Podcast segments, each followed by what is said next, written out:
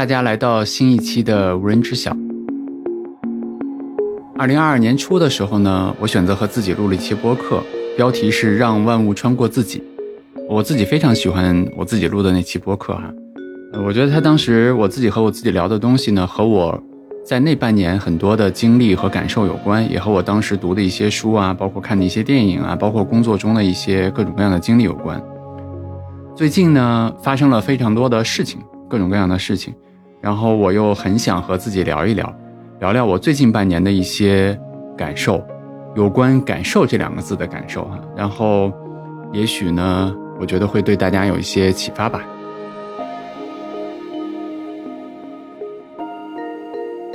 从哪儿说起呢？就从我最近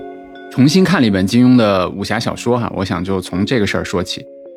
小时候我特别喜欢看《射雕传》，八三年版的，就是黄日华和翁美玲的那个版本。因为我小的时候其实特别的穷，我记得很清楚，就是当时电视台在播那个《射雕英雄传》的时候，我们。一大堆人都得到邻居家，就是当时有一个邻居，他的家里面是有那个黑白电视机的，所以每次电视台在播的时候，我们都挤到那个有电视的那个叔叔家里面去看，当时就特别羡慕。我记得那个版本里面的几乎所有的角色，比如说郭靖、黄蓉，然后洪七公、黄药师，然后周伯通，我都特别喜欢。虽然那个版本我们现在看起来它的布景很简单，对吧？甚至粗糙。然后它的特技也很差，但其实我觉得那个版本里面的那些演员把当时的那个《射雕传》给演活了。我当时实在是太喜欢那部电视剧了，喜欢到什么程度呢？我当时用自己的，我忘了是零花钱还是压岁钱了。我当时把它应该一共是六十八集，我当时是用我的钱买了六十八盒空白的录像带，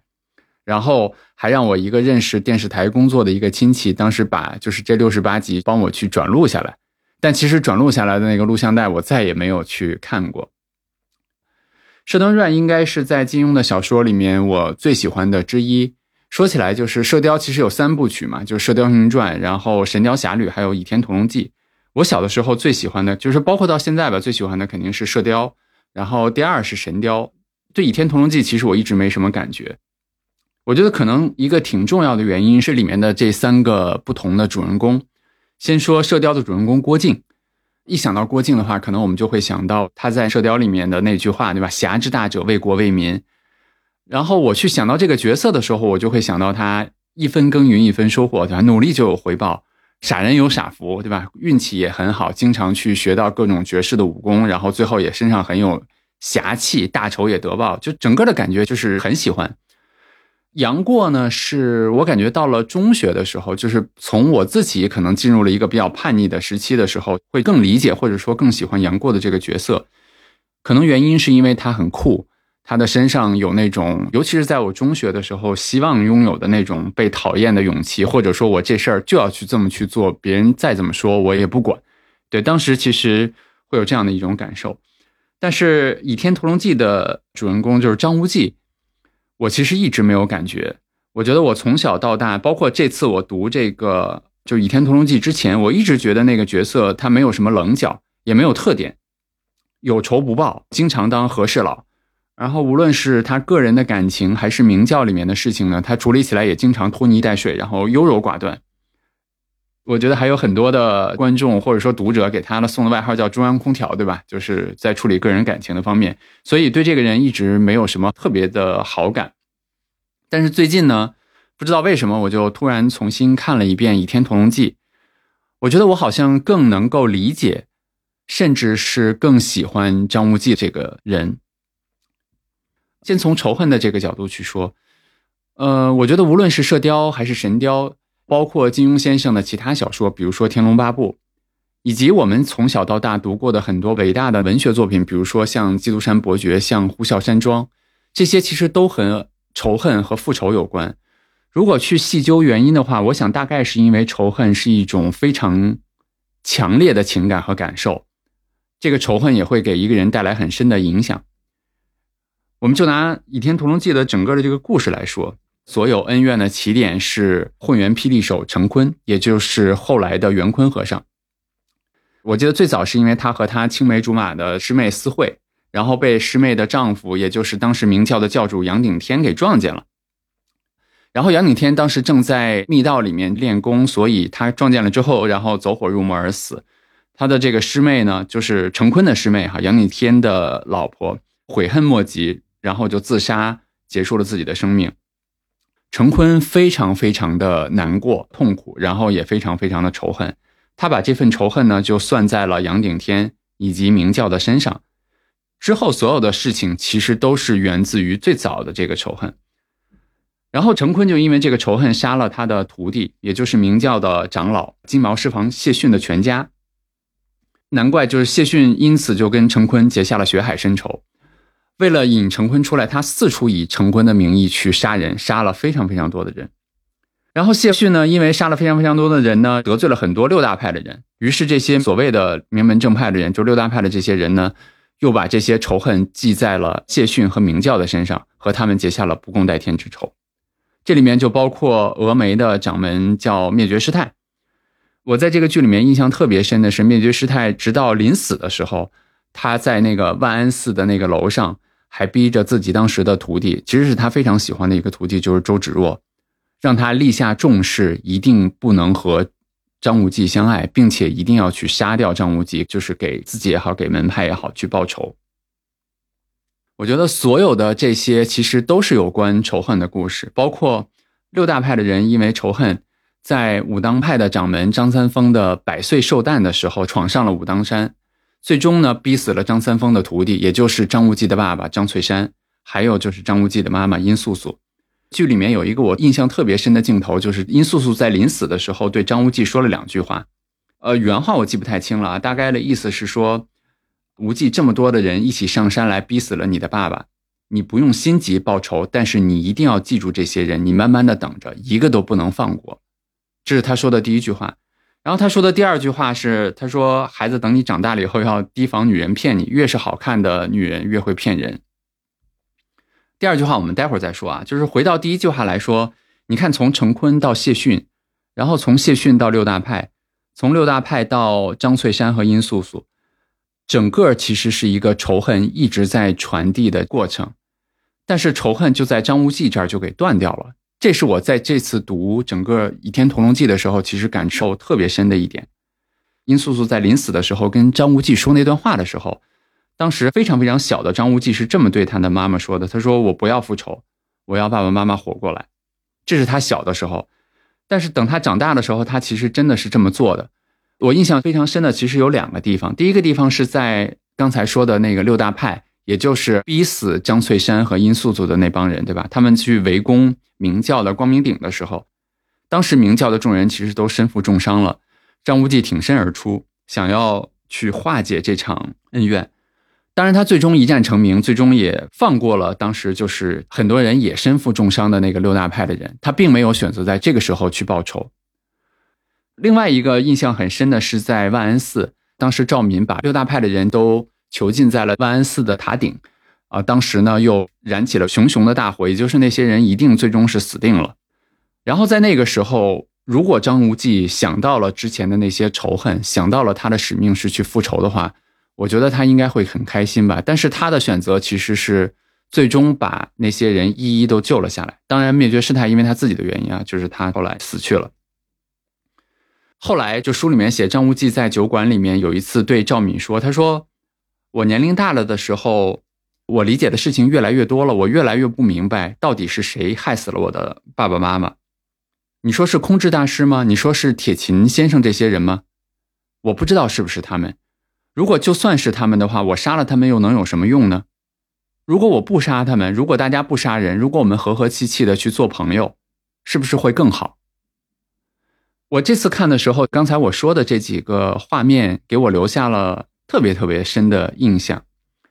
然后我们再回过头来，殷素素在临死的时候，其实跟张无忌说了两段话，对吧？第一段话是说你你要报仇，第二段话他说的是说孩儿你长大以后要提防女人去骗你，越好看的女人越会骗人。事实上，张无忌真的是被骗了很多次，就是他的心我觉得太大了，就不只是女人啊，包括布袋和尚，包括很多人都去骗了他。最早的时候，他被当时的初恋女友就是朱九真骗了，对吧？泄露了他的义父谢逊在冰火岛的行踪。后来他又被布袋和尚去骗了，然后装进了口袋，装回了那个光明顶。再之后，他被精明的小昭骗，然后被楚楚可怜的周芷若骗，然后被内柔外刚的赵敏骗。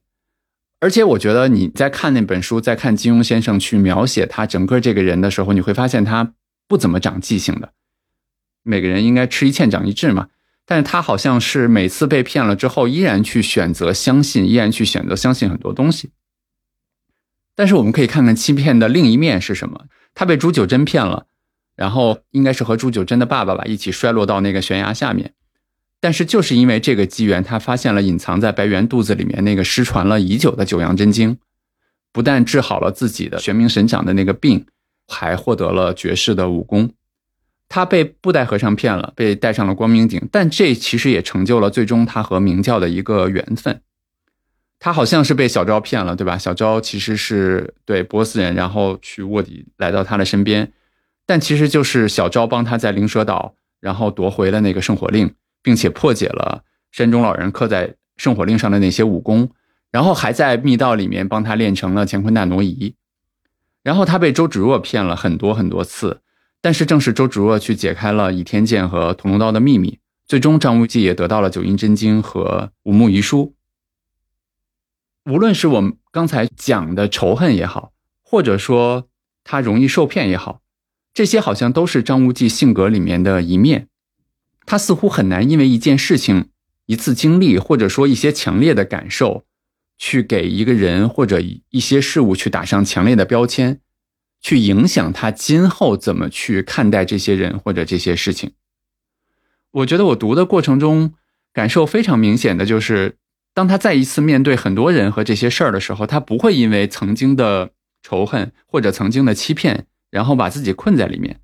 就总是能够很开放的去看待很多东西，然后也能发现更多的可能性，对吧？就像我刚才说的，他促成了六大派和明教的和解，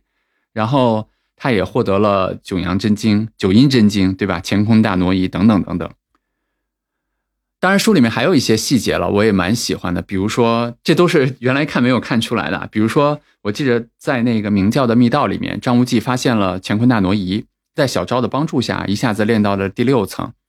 然后乾坤大挪移一共有七层。我记得当时小昭就跟他说：“我们可以再努努力去练到第几层。”我觉得要是我也会是这样的，因为这么厉害的武功，对吧？就好像是我现在的网球的技术可能是三点零到三点五，如果我掉到一个密洞里面，说有一本秘籍能够让我的武功到达五点零的话，我学到四点零一定不会罢手的，我一定会再去学到五点零的。我就记得当时张无忌他对小昭说：“他说我能得到这本书练成乾坤大挪移的六层已经很好了，第七层不练也罢。”然后还有一个镜头就是整本书的最后，他放弃了明教教主的职位，当那个就是那些将领吧逼着他去离开赵敏或者甚至杀掉赵敏的时候，他说：“那这个教主我不做也罢。”然后放弃了明教教主的职位，也放弃了和朱元璋争夺皇帝的机会，和赵敏一起去归隐江湖。我会发现，就是类似的这些，比如说仇恨、欺骗、绝世的武功，以及教主的这些头衔和名誉，我觉得我们世人习以为常，甚至被困在里面，或者说去追求的东西，好像都不太能束缚得住他。所有的这些，就让我想到了我之前其实非常非常喜欢的一本书，我之前也在我的公众号里面给大家推荐过，就是《有限与无限的游戏》。我觉得陈坤也好。谢逊也好，灭绝师太也好，他们都被困在各自的有限游戏里。只有张无忌，在《倚天屠龙记》这本书里面，世俗的那些武学、头衔、仇恨、欺骗都没有约束住他。我觉得他一直在玩一个更大的无限的游戏。说到这儿呢，就可以简单的去聊一聊那本我非常喜欢的那本书啊，就是我刚才说的《有限与无限的游戏》。那本书其实名气非常非常大，非常多的人，比如说连线的之前的那个创始人叫凯文·凯利，然后国内的像王兴、张一鸣，包括张小龙，在二零一九年的微信的大会上，其实都推荐过这本书。这本书其实非常薄，但是非常难读，原因就是因为书里面没有什么例子，都是像最硬核的公理一样的金句。你可以想象一下，就是两百页左右的书。全都是金句放在一起，所以理解起来或者说读起来会我自己的感受就是，我基本上读两行我就走神儿了。对，所以其实读不下去也没有关系，就弃掉也没有关系。这本书其实讲的东西非常非常的简单，在一开头他就讲完了。哦，对，我忘了说了，这本书的作者是纽约大学的宗教历史系的教授，叫詹姆斯卡斯。他说世界上有两种游戏，一种可以称为有限游戏，另一种呢可以称为无限游戏。有限游戏呢以取胜为目的，而无限游戏以延续游戏为目的。这个听起来有点拗口啊，我觉得我可以举一些例子。比如说呢，有限游戏呢以取胜为目的，在取胜之后，我们每个人会获得一个头衔。比如说我考上了清华，对吧？我考上了北航，我获得了足球联赛的冠军，我成功的发布了一个产品，我搞定了一单，或者说我创办的企业最终收支平衡，甚至最终上市了。这个其实就是说。我在做一个有限的游戏，我的这个游戏以取胜为目的，取胜之后我获得了相应的这样的一个头衔，比如说清华，比如说上市，比如说一个功能受欢迎。有限游戏里面有一个非常重要的特征是它有规则或者说有边界，这个规则或者边界是所有的参与方或者观众都认可的。我们大家在这个规则内努力的玩，去争取在结束的时候获得那个头衔，这是有限游戏。我们再说无限游戏。无限游戏呢，是以延续游戏为目的。这句话非常重要啊，就是对比刚才有限游戏的那个定义。詹姆斯·卡斯认为，无限游戏的参与者并不是为了获得某个头衔，而是希望游戏能一直延续下去。我们再来看一下，就是有限游戏的目的其实是为了取胜，在规则的允许下，我们和其他的参与方去一起去玩，但最终的目的是我们为了取胜去获得那个头衔。无限游戏的参与者不为了获取任何的头衔，他只是希望游戏能够一直去延续下去。我们可以举几个例子啊，我记得我原来在写那篇文章的时候，应该是在一九年底的时候，我当时也写过，就是如果拿人生来举例子的话，你会发现我们周围的人其实很多人是把人生看成一个接一个的有限游戏，然后我们在疲于奔命的为了各种头衔或者说为了各种取胜而努力。然后在这个过程中，我们希望消除这个游戏里面的不确定性，因为我们想取胜嘛。如果说这个游戏整个的确定性更高，我们获胜的概率就会越大。所以对我们来说，如果我们把人生看作是有限游戏的话，最好是有剧本的，我们按照剧本去表演，或者按照剧本去生活就好了。我们不希望去有任何的意外产生。那还有一些人呢，把人生看成是无限游戏。在无限游戏里面的玩家，不是说他们就用现在流行的一个词，就是躺平了或者佛系了，并不是这样。他们也非常的努力，只是说他们可能更开放，更接受各种各样的可能性。他们不追求那些短期的头衔，他们可能更追求就是在玩这些游戏的过程中，能够不断开启新的视野，就是能够让他们看到很多以前看不到的东西，能够过所谓的传奇性的人生。这就涉及到《有限与无限的游戏》这本书里面我非常喜欢的一个概念。这个概念呢是两个词，一个叫剧本性，一个叫传奇性。其实我刚才在聊的时候也已经聊到了这两个词。有限游戏的参与者呢，因为他们想获胜，所以他们非常非常的努力。他们努力到一个什么程度呢？就是我们可以想象一下，就像我去打网球，或者说我们去创业一样。如果说我们的努力、我们的技巧、我们的能力强悍到在一开始我们就能够预见到游戏和对手的一举一动，比如说我和我的朋友去打网球，如果我在每一个球的时候我就知道我的球能够发到哪儿，我的对手怎么去回过来，我应该站到什么地方，用什么方式去回过去的话，如果极端的想象一下，那好像是在我参赛的时候，这比赛就已经在结束了，因为我们完全在根据刚才我说的那个剧本在行事，对吧？所以我觉得剧本性是一个非常有意思的概念。虽然我举了一个非常极端的情况，但是其实我们可以想一想，当我去跟别人非常有胜负心的去打一场比赛的时候，我真的是希望去取胜，我真的是希望对手的所有的东西在我的算计之中。然后当我去创办一个企业，当我们去发布一个功能的时候，我们也可能希望我们考虑了所有的东西，然后。用户的反馈，包括数据的反馈，所有的都跟我们一模一样，因为只有这样的话，其实我们才能够去获胜嘛。然后与之相对应的概念，就是与剧本性相对应的概念是传奇性。詹姆斯卡斯在这本书里面，他其实用了两个词啊，一个是传奇，一个是惊奇，其实道理是一样的。他说，当这些无限游戏的玩家在用完全开放的心态在参与游戏的时候，他们接纳现在并不完美，但是时刻在进步的自己，也接纳各种可能性，也接纳碰到游戏边界开启新的世界的这种方式。所以在这个过程中，如果你是这样的一种心态的话，那对这个无限游戏的玩家来说，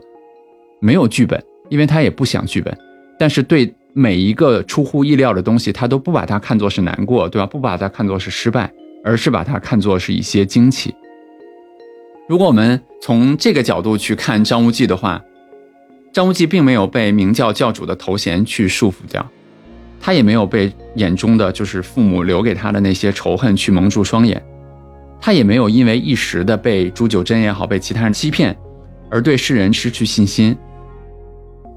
他很努力，但是我觉得他更开放。这个开放表现在他能够开放的去看待所有人，没有给这些人贴上标签，也没有给一件事情贴上标签。然后，这个开放也体现在他接受各种各样的可能性，并把这些可能性看成是自己去开启一些新的机会，或者说开启一些新的世界的一个契机吧。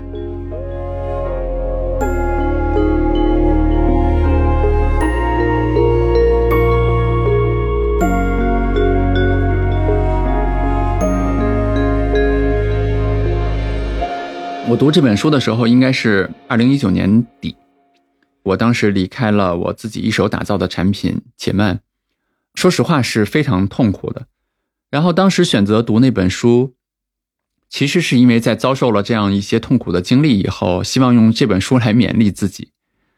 告诉自己要玩无限的游戏，不要困在这些有限的游戏里面。那段时间我还读了另外一本书，其实也是为了勉励自己啊。那本书就是讲苹果的创始人 Steve 乔布斯，然后他去创业的这样的一个故事。我记得我当时读完了以后，会发现说特别特别有意思，就是那本书其实也是在讲一个有关有限与无限的游戏的这样的一个故事。最早，乔布斯在刚刚被苹果的董事会 fire 掉，对吧？离开了苹果，然后去创立了自己的一个企业叫 Next。不太熟悉乔布斯的人可能都不知道他有过这样的一个经历。其实他在做 Next 的还是有相当长的一段时间的。在那一段时间里面，如果我们去用詹姆斯·卡斯的概念去看的话，他所进行的就是所谓的有限的游戏。他更在意的可能是头衔。这个头衔不是说他是个创始人啊，或者说他是个 CEO。这个头衔是指在有限游戏里面最终输赢的那个头衔。他可能在意的是我是不是能够赢回来，我是不是能够复仇，我是不是能够最终把苹果买回来，我是不是能够最终证明乔布斯是一个非常厉害的人。书里面有非常非常多的细节，我觉得都可以展示到那一点。比如说，呃，我记得乔布斯在刚离开苹果去打造 Next 的时候，他花了大概是十万美元吧，大概是这样的一个值哈，我回头可以查一下。然后去设计了 Next 新的 logo，当时是设计了一个非常非常漂亮的办公室，因为他的原话是说，我要希望让我的员工待在一个比苹果还要豪华的办公室里面。当时 Next 的其实没有什么产量的，就是因为当时其实还是在销售的过程中，但是他在没有订单的时候就建造了一家与苹果一样的一流的一个工厂，就是种种了。我刚才其实只是举了我能记得住的一些细节，但是这些细节其实就表明说，乔布斯把自己困在了一个想要证明自己或者说想要复仇的这样的一个有限的游戏里面。肯定不出意外，这个有限游戏失败了。最终，其实 Next 也走进了历史里面。如果我们去回看的话，或者说如果去用詹姆斯·卡斯教授的这个视角去看的话，因为急于复仇的这些情感和感受，他扭曲了乔布斯看到的很多东西。他没有办法再真切的，或者说再客观的去看清楚用户究竟需要什么，或者说看清楚什么样的团队才是最好的团队。这些东西其实都因为他眼里的，或者说已经内化到他心里面的那些复仇或者说仇恨所被扭曲了，就非常有意思。真正的乔布斯的变化始于皮克斯，其实这是一个无心插柳的投资。乔布斯的本意还是为了证明 Next 电脑强劲的性能，所以他当时从卢卡斯的手里面买到了皮克斯，然后希望去证明整个 Next 电脑的这个能力。当然中间发生了很多故事啊，那可能时间有限，我们就不说了。但是非常非常有意思的就是，皮克斯的经历其实真正的改变了乔布斯。一方面呢，皮克斯变成了一个非常伟大的动画公司，对吧？我们大家都看过皮克斯的很多动画电影，他帮助乔布斯赢回了自尊。我觉得这非常重要啊，就是乔布斯又变成了亿万富翁，就是这非常非常重要。包括我们在有志有行，大家在讨论的时候，有时候也经常会聊到，就是财务能力。我们不是说每个人要财务自由啊，就是有一个良好的财务能力，其实对一个人去找到自信，包括能够让一个人非常自洽的去生活，其实是很重要的。那说回来，就是皮克斯其实除了说让乔布斯找回了自尊之外，我觉得最重要的其实是他在和皮克斯整个的团队去工作生活的过程中，他学到了真正的管理的技能。呃，有一本书其实可以推荐一下给大家，那本书叫《创新公司》。那本书里面其实就讲了皮克斯的两个创始人和乔布斯怎样去打造整个皮克斯的那样的一个创意的文化。乔布斯在自己的著作《乔布斯传》里面其实也说，他说：“我终于学到了最好的管理技能，其实是两个字，是放手。”是给予团队的优秀伙伴足够的空间，允许他们犯错，并且给他们犯错的机会。我觉得这个其实直到现在我也一直在自己在学习哈。在皮克斯之后，后来乔布斯回到了苹果。我觉得回到詹姆斯卡斯教授说的那个剧本和惊奇的那两句话，你会发现说，乔布斯去成立 Next 的时候，他其实好像是有剧本的，对吧？他想着希望对手的。或者说，希望接下来的每一步都在他的预料之中，这样的话，他好赢得整个的这个有限的游戏。但是回到苹果之后，我觉得反而没有了，没有了之后，反而他创造了很多很多的惊奇。比如说，他回去了以后，从 Mac 开始，到 iPod，到 iPhone，到 iPad，然后甚至到后来的耳机，一个产品接着一个产品，然后一件小事儿触发了另外一件小事儿。一次成功呢，激发了整个团队的另外的一些灵感。乔布斯在斯坦福的那个演讲里面，除了 “Stay foolish, stay hungry” 那句话之外，我非常喜欢他说的另外一句话，就是 “Connecting the dots”。我觉得这儿也可以去这么去说，就是苹果的边界不断的被乔布斯和他的团队的新的这些视野所打破。这真的不再是一个有限游戏了。谁能想到苹果会去做耳机，能变成这么大的一个耳机公司呢？对不对？谁能想到苹果会变成一家音乐公司呢？谁又能想到最初的苹果会变成一家手机公司？那现在它的整个服务的占比其实又占了整个营收非常非常大的比例呢？我觉得乔布斯的故事其实就是一个非常非常典型的从有限的游戏到无限游戏的这样的一个故事。呃，回到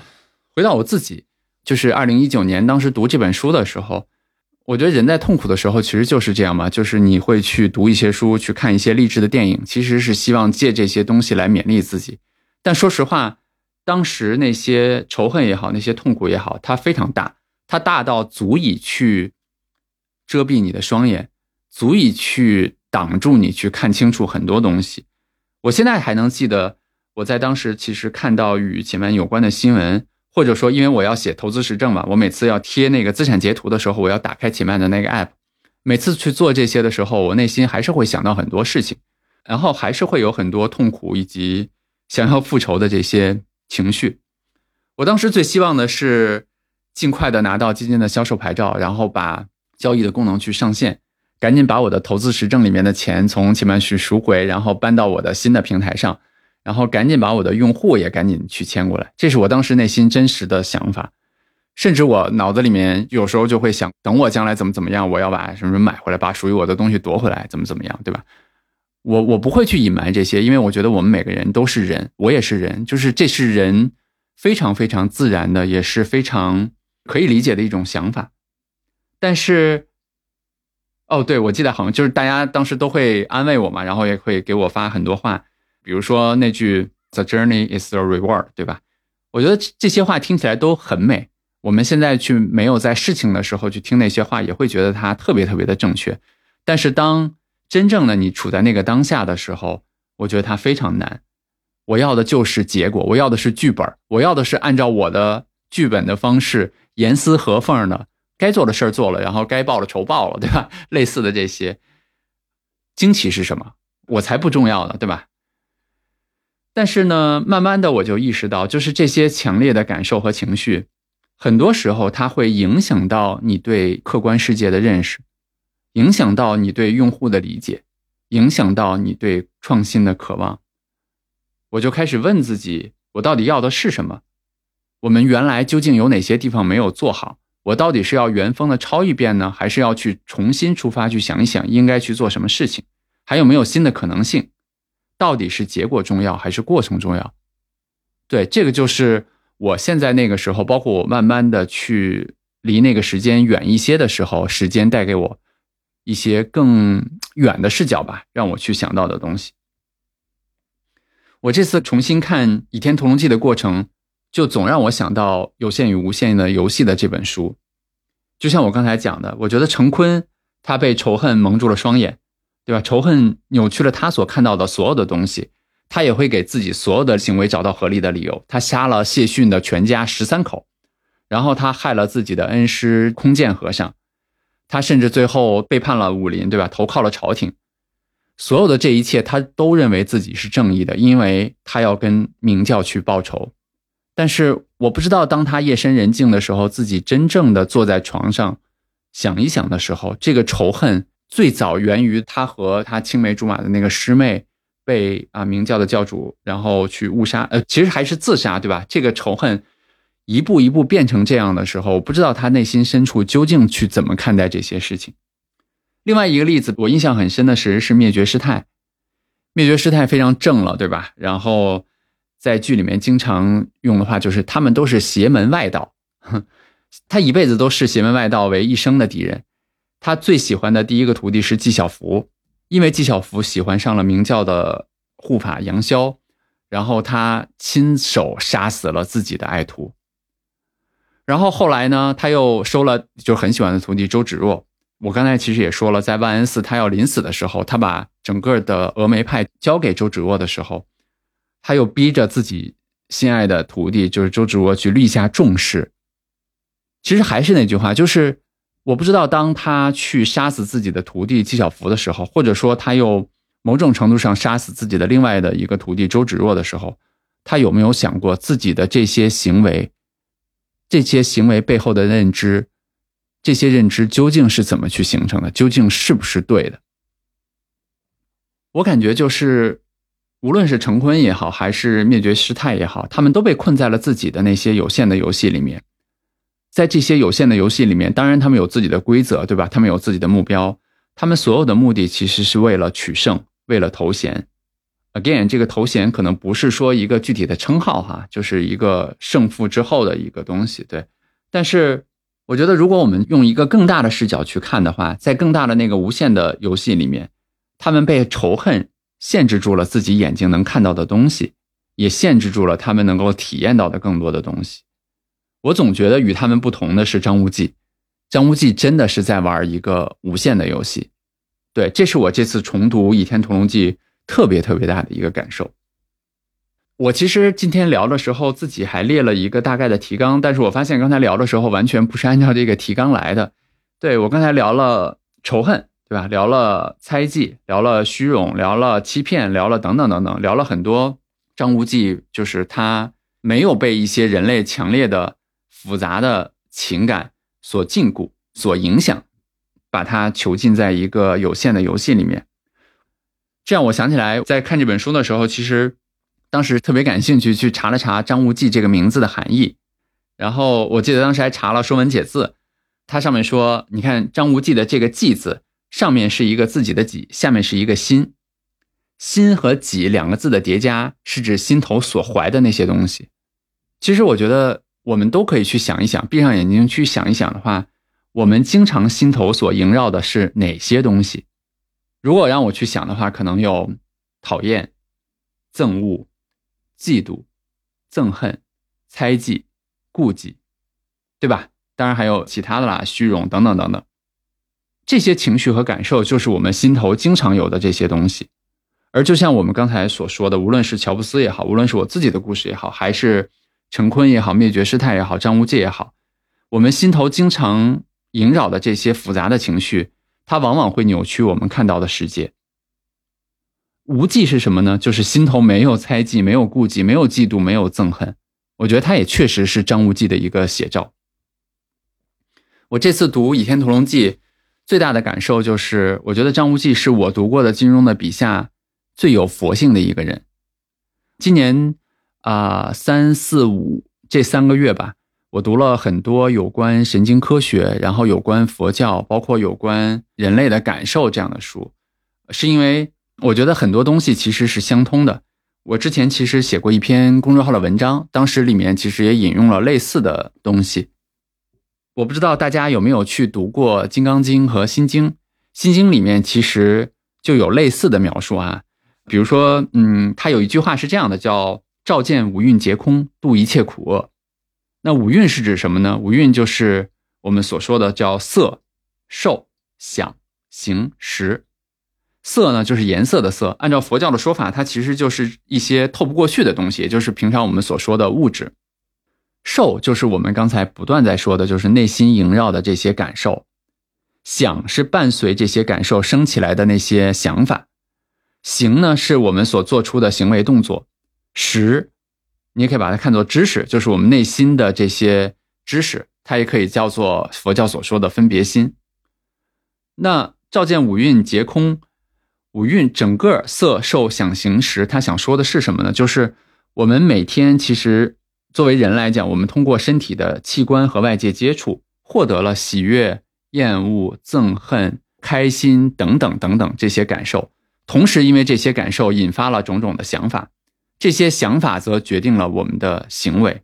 进一步，这些感受、这些想法以及这些行为和行为的结果的反馈，变成了我们每个人的知识，或者说就是佛法里面说的分别心。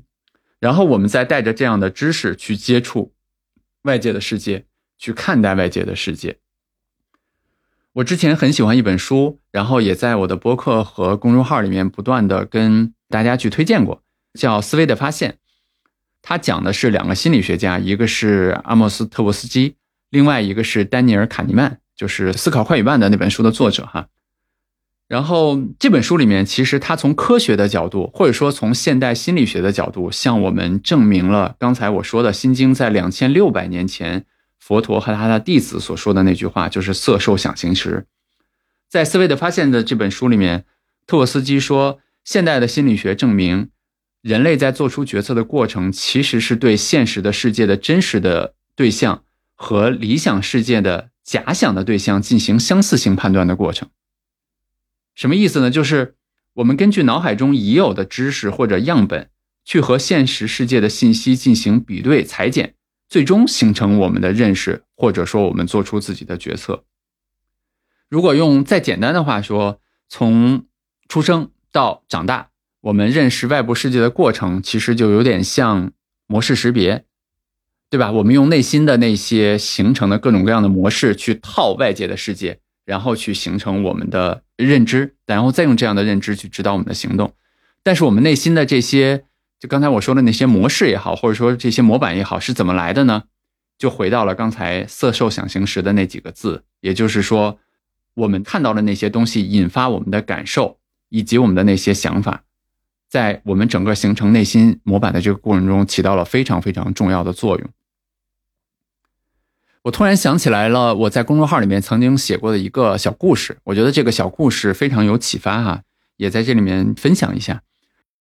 这个小故事源于另外一本书，叫《洞见》，然后它的作者是罗伯特·赖特啊，是一个现代进化心理学的教授。他在这里本书里面讲了这样的一个故事，就是他有一次去参加冥想的静修营，然后在树林里散步的时候，因为他们要止语嘛，不能说话。他在树林里散步的时候，遇到了自己的一个他在书里面叫老对手这样的一种草。就是因为在一个非常大的森林嘛，然后在这里面有各种各样的植物，他遇到了一个自己曾经非常非常不喜欢的植物——车前草。然后他就回忆说，为什么他会非常讨厌它呢？是因为几年前他的家里的草坪呢，就是深受这种车前草所害，因为长得非常高，或者说非常杂乱。他当时花了非常长的时间去杂草，在这个过程中，很多时候他会把它们连根拔起，然后还曾经把自己的手划破过。最终，他实在不得已了，好像是还使用了除草剂吧，类似的。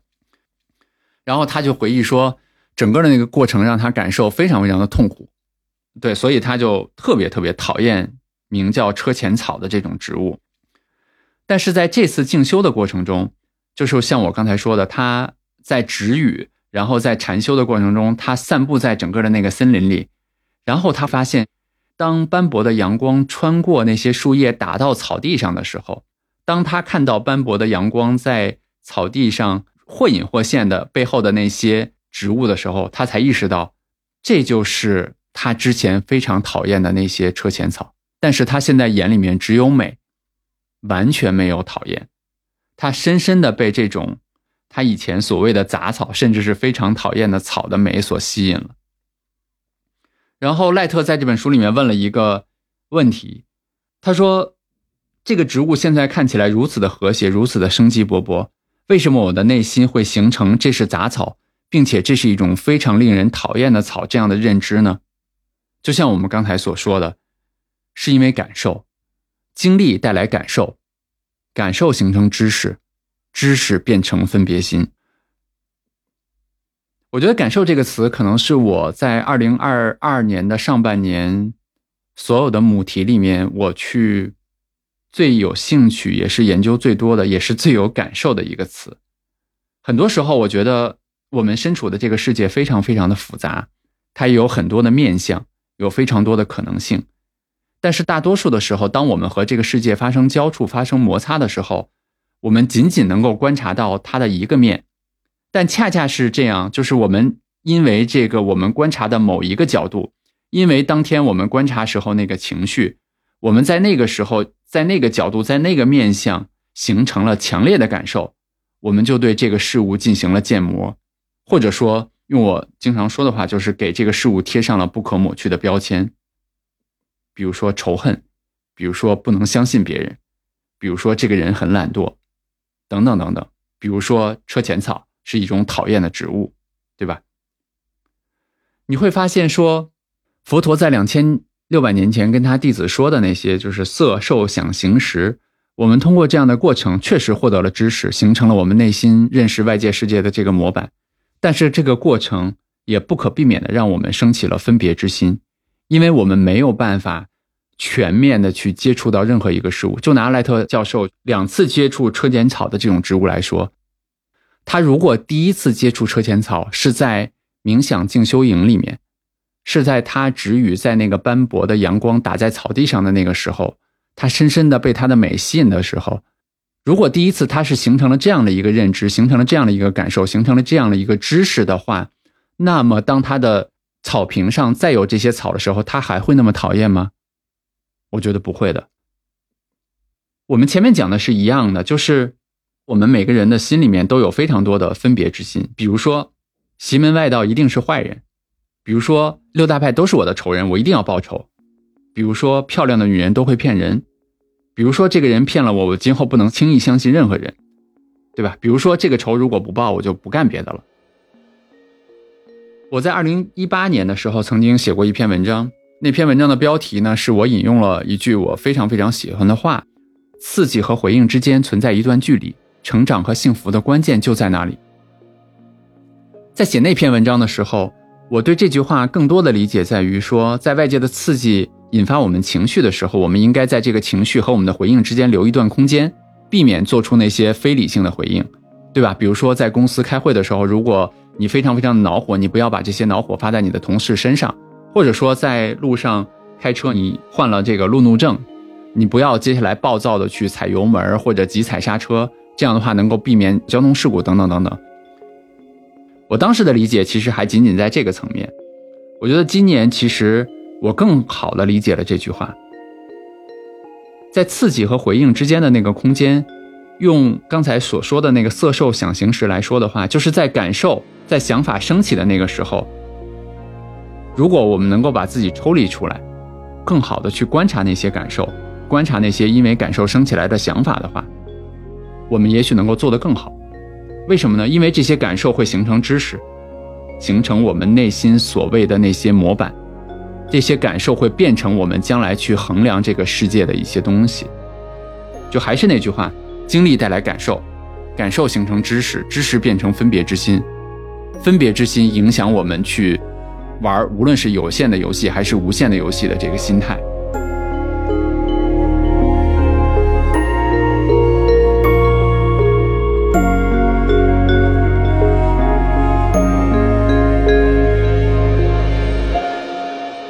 在《倚天屠龙记》这本小说的最后，金庸给了我们一个非常开放式的结局。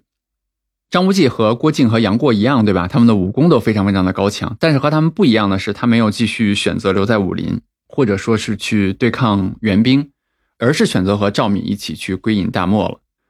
然后小说里面，金庸先生写，周芷若最终还是到大漠去找到了张无忌和赵敏，并且说了一句我印象特别深的话。他对张无忌说：“你可以和赵敏结为夫妻，你们也可以去生自己的孩子。但是无论是十年后还是八年后，你心里只会想着我，只会不舍得我。这对我来说就够了。”我当时读到这儿的时候，就在想，他的一生真的就是被困在这个有限游戏里面。你看他，直到最终去找到张无忌和赵敏的时候，他依然会这样去说话。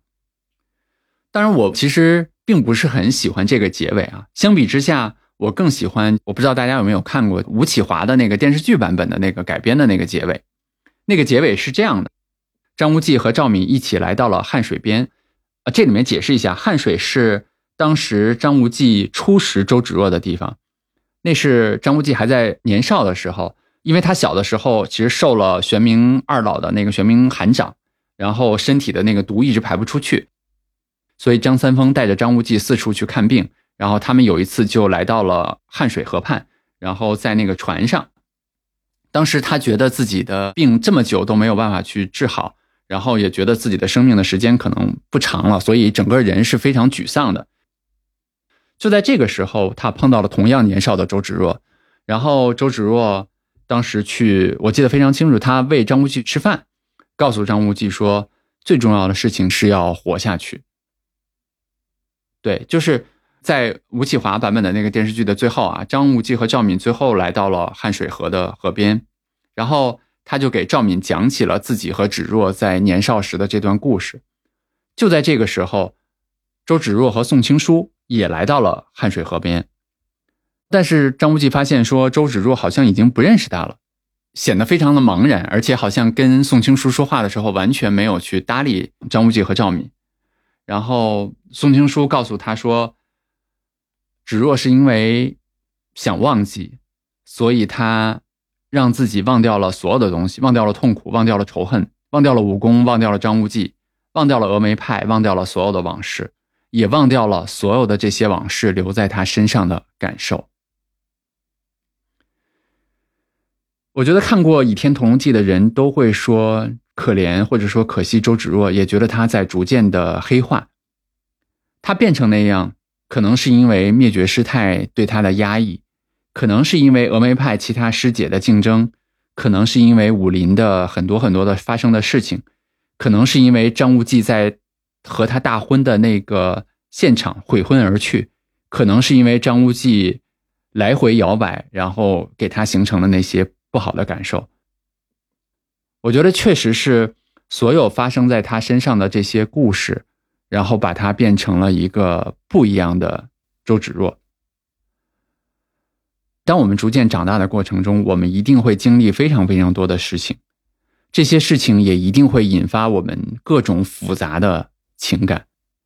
我们当然在发生这些事情的时候，我不是说我们每个人要做平静的人，要做一个木头人，要做一个机器人。我觉得，当我们发生这些复杂情感的时候，我们当然可以生气，我们当然可以愤怒，我们当然可以快乐，我们当然可以狂喜，尽情的去发泄。当然不要影响别人啊。但我只是想说，可能我们需要避免的是，或者说我们需要注意的是，这些复杂的情感，这些复杂的情绪和感受，它会有可能变成我们内心的知识，它会有可能变成我们内心将来去和外界世界匹配的模板。它会有可能变成赖特教授心中的那个车前草，他会有可能变成周芷若眼中的张无忌，变成我们对这个世界的所有的分别之心。我记得我以前经常在自己没事儿的时候在想，我们每个人来到这个世界的时候，其实都是带着非常小的知识，对吧？就是当我们是一个婴儿的时候，我们其实没有什么知识，或者说我们没有什么成见。我们每天睁着好奇的双眼，我们看着外面的世界，我们大胆的向外面去探索，然后来认识这个世界。在这个过程中，我们会经历各种各样的事情，然后在经历各种各样的事情中，也会形成我们自己身上的那些复杂的情感和感受。然后这些复杂的情感和感受帮助我们，就像刚才说的一样，对世界去进行归档。比如说邪门外道是坏的，对吧？比如说一定要光大师门，比如说一定要去把属于自己的东西拿回来，比如说一定要去创业成功，比如说一定要去把产品做好，比如说等等等等，有非常非常多的东西。我觉得这非常正常，包括无论是特沃斯基也好，无论是罗伯特赖特教授也好，甚至是两千六百年的佛陀也好，你会发现。这就是进化过程中在我们人身上形成的非常重要的东西。我们说了这么多，我们每个人都是肉体之躯，就是这是进化留给我们的礼物。我们就是用这样的方式去简化我们的脑力负担，去认识这个世界的。然后我们依靠这些东西去对整个的复杂的世界进行归档，然后来进行分辨，然后做出自己的反应。但是我只是想说，我经常会想。在这一层一层我们赋予的标签和本质之下，比如说车前草是一种讨厌的植物，比如说梦妍的播客好像还不错，比如说星巴克的咖啡很好喝，比如说我要变成一个怎么怎么怎么样的人，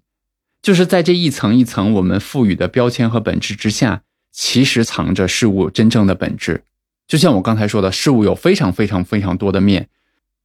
我们很多时候只能跟这个事物的某一面进行交互的时候，并且我们当时很有可能是带着其他情绪的，我们在那个时候就给它贴上了标签。我们需要注意的就是说，在这一层一层我们赋予的标签之下，才蕴藏着事物真正的本质。我原来非常喜欢一句话，也在自己的朋友圈发过啊，这句话就是“愿你万里归来仍是少年”。我刚才在讲。张无忌和周芷若，这个我非常喜欢的电视剧的结尾的时候，我突然就好像理解了这句话。无论是说行走万里也好，行走半生也罢，无论是时间还是距离，我觉得它都会让我们经历非常多的事情，也都会让我们形成非常多复杂的感受。那就像我们上面去聊了非常多的这些感受，某种程度上会扭曲我们的认识，蒙蔽我们的双眼。某种程度上会让我们对客观的世界打上我们非常主观的标签，某种程度上会因为我们对这个世界简单的理解，把我们困在一个一个有限的游戏里面。就像汉水河畔当时的张无忌和周芷若一样，我觉得在那个时候，可能对他们来说，他们确实是两个少年，但是行走半生之后，万里归来，他们可能已经不是最初的样子了。少年这两个字，也许是汉水河畔初始的那个张无忌和周芷若，也是电视剧的最后，就是当张无忌回来，当周芷若忘掉一切之后，那时候的张无忌和周芷若吧。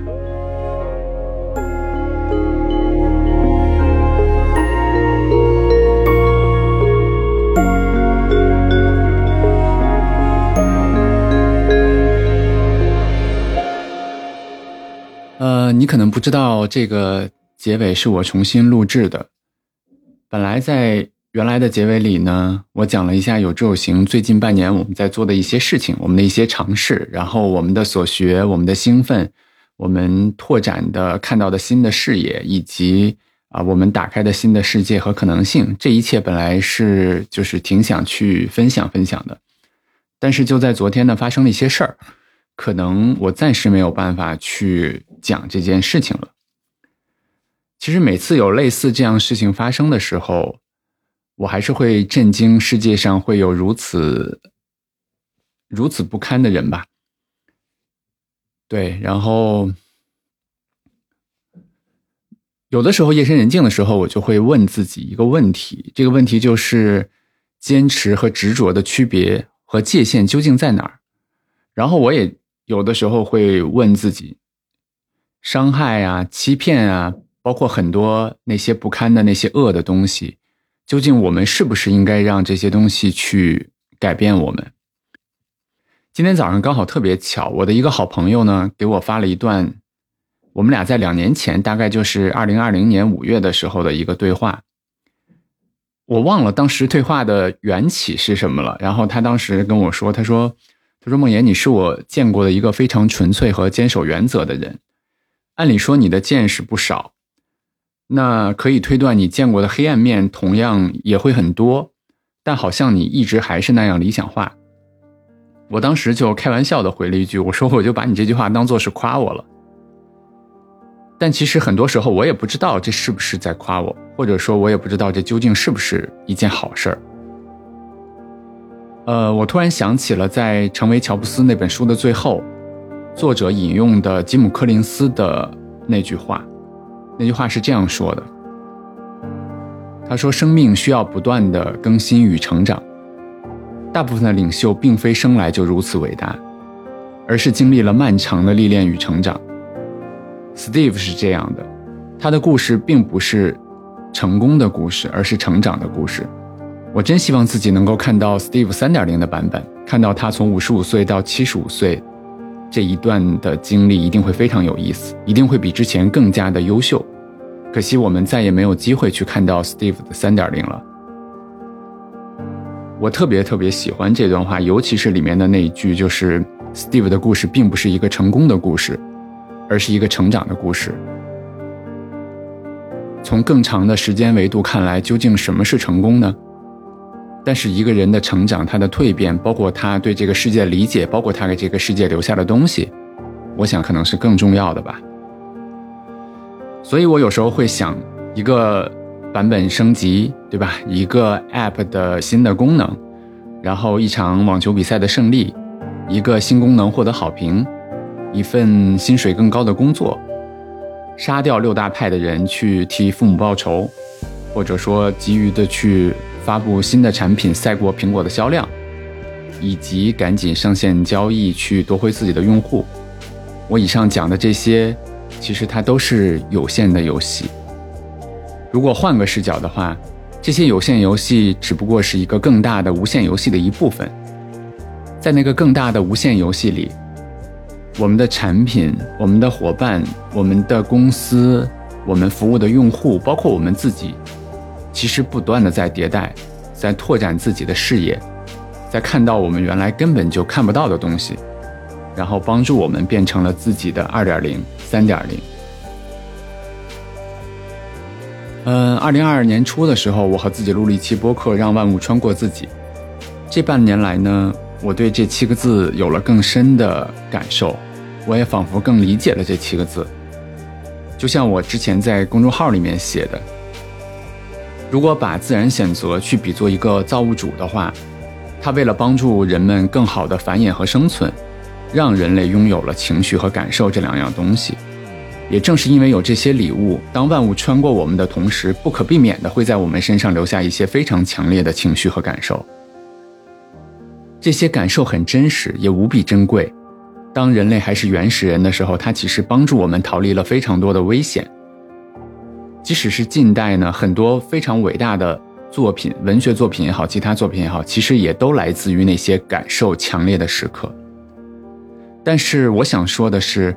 从另外一方面，这些复杂的情绪和感受，也会悄悄地形成我们的分别之心，潜移默化地影响我们当下和未来的很多选择。在《有限与无限的游戏》这本书的最后呢，詹姆斯·卡斯的教授用了一句非常简短的话来结尾，这句话就是：“世上有且只有一种无限游戏。”